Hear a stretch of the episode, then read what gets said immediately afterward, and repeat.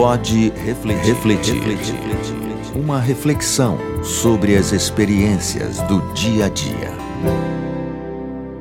Olá, tudo bem com você? É uma alegria enorme te encontrar aqui mais uma vez para refletir pensar nos acontecimentos do nosso dia a dia e na forma como estamos percebendo. Dar um pouco de atenção aos nossos sentimentos e ações. É sempre um momento de muito crescimento e aprendizagem. E para que isso seja possível, é claro, eu tenho a honra de contar com a contribuição do meu amigo Tuca Souza. Tudo bem com você, Tuca? Tudo bem, eu acho melhor dizer que contamos um com o outro, pois quando pensamos juntos, pensamos melhor. E você ouvinte é nosso convidado especial nesse momento. Lembrando que agora ficou mais fácil, o nosso podcast está na aba de vídeo. É mais fácil de você acessar e ouvir. Isso mesmo, Tuca. É sempre uma alegria receber o retorno das pessoas próximas, distantes geograficamente, mas que estão conosco a cada episódio, refletindo sobre cada tema. Muito obrigada a cada um de vocês.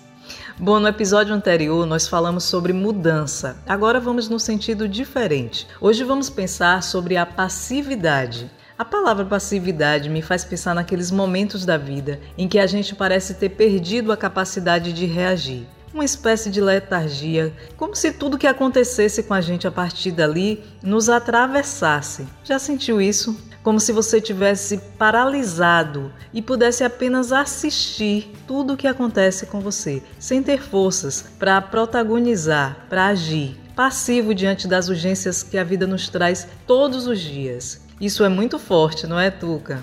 Pois é, Alana, e eis que nos deparamos com um tema indefensável. Você não consegue defender a passividade. Praticamente todos os temas que tratamos aqui apresentam dois lados, né? Buscamos o lado positivo, o lado negativo do tema, mas eu só vejo negatividade na passividade, né? Acho indef indefensável esse tema. E aí, diante disso, nós podemos, claro, sem querer esgotar, sem querer dar a última palavra sobre o tema, pensar em algumas possíveis causas da passividade, né? O que nos torna passivos? E refletindo um pouco sobre isso, eu penso que a ignorância é uma dessas causas, né? Ignorar, não saber, desconhecer nos leva à passividade.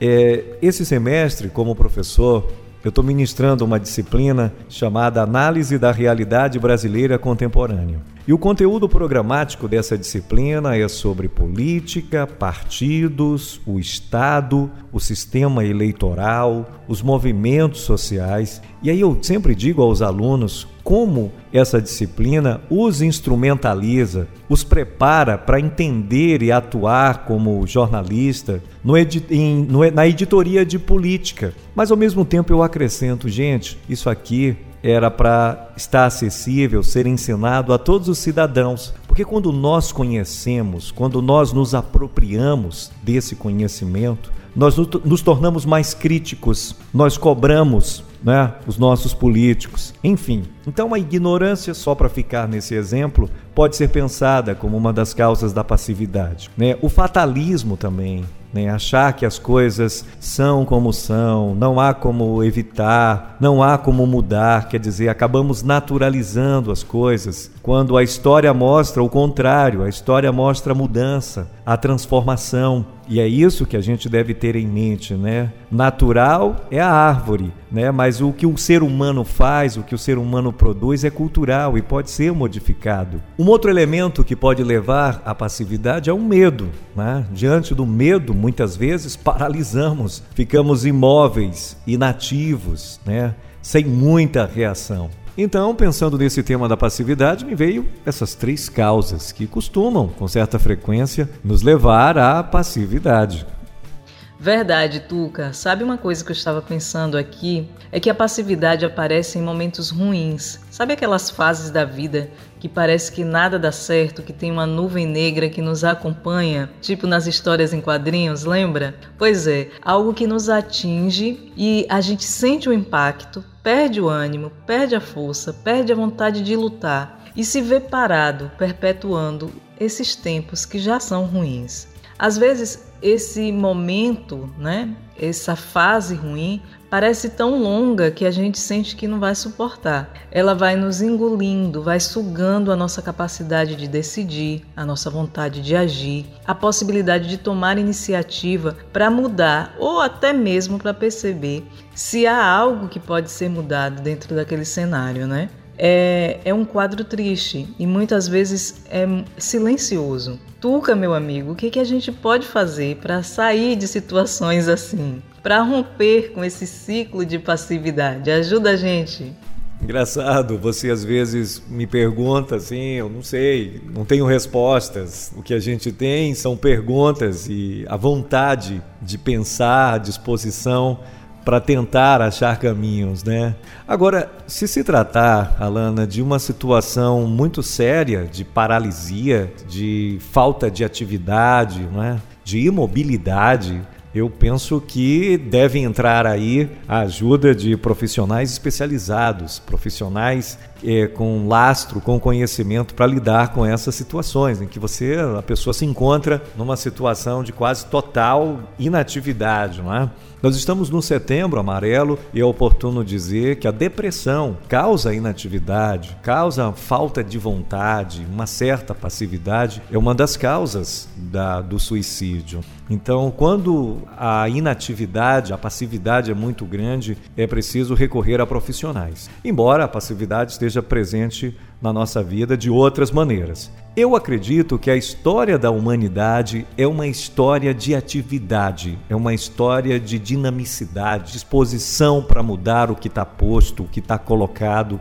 Né? Da pré-história até nossos dias, a humanidade enfrentou tantos problemas, tantas adversidades, tantas doenças, tantas intempéries e procurou dar respostas, procurou responder a todos esses problemas. Não permaneceu passiva, não permaneceu como espectadora e isso é uma grande lição para nós, indivíduos singulares, né? Cada um de nós. Quantas doenças a humanidade enfrentou.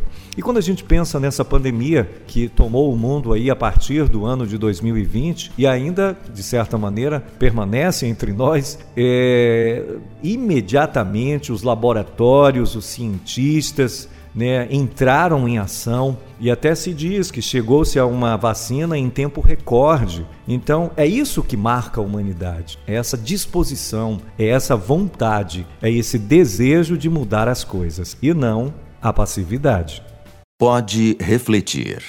Uma reflexão sobre as experiências do dia a dia. Sabe tu que eu tenho ouvido bastante em conversas com amigos e nas redes sociais as pessoas falando sobre a necessidade de recuperar um discurso de esperança. E ouço muito a frase espera, vai passar. Mas talvez a gente possa caminhar um pouco mais nessa reflexão e pensar que para sair de uma situação de passividade, a gente talvez precise de mais do que apenas esperar.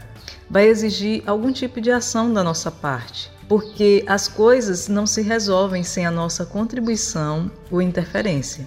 Então eu trago Paulo Freire para nos ajudar a pensar sobre isso. É preciso ter esperança, mas ter esperança do verbo esperançar. Porque tem gente que tem esperança do verbo esperar. E esperança do verbo esperar não é esperança, é espera. Esperançar é se levantar. Esperançar é ir atrás. Esperançar é construir. Esperançar é não desistir. Esperançar é levar adiante. Esperançar é juntar-se com outros para fazer de outro modo. Pense sobre isso. Bom, eu vou ficando por aqui. Espero por vocês no próximo episódio. Um grande abraço e até lá. Estamos chegando ao final do nosso podcast e o que eu posso dizer? Levante, lute, transforme, esteja sempre em atividade. Um grande abraço para você e até o nosso próximo encontro aqui no Pode refletir. refletir. Uma reflexão sobre as experiências do dia a dia.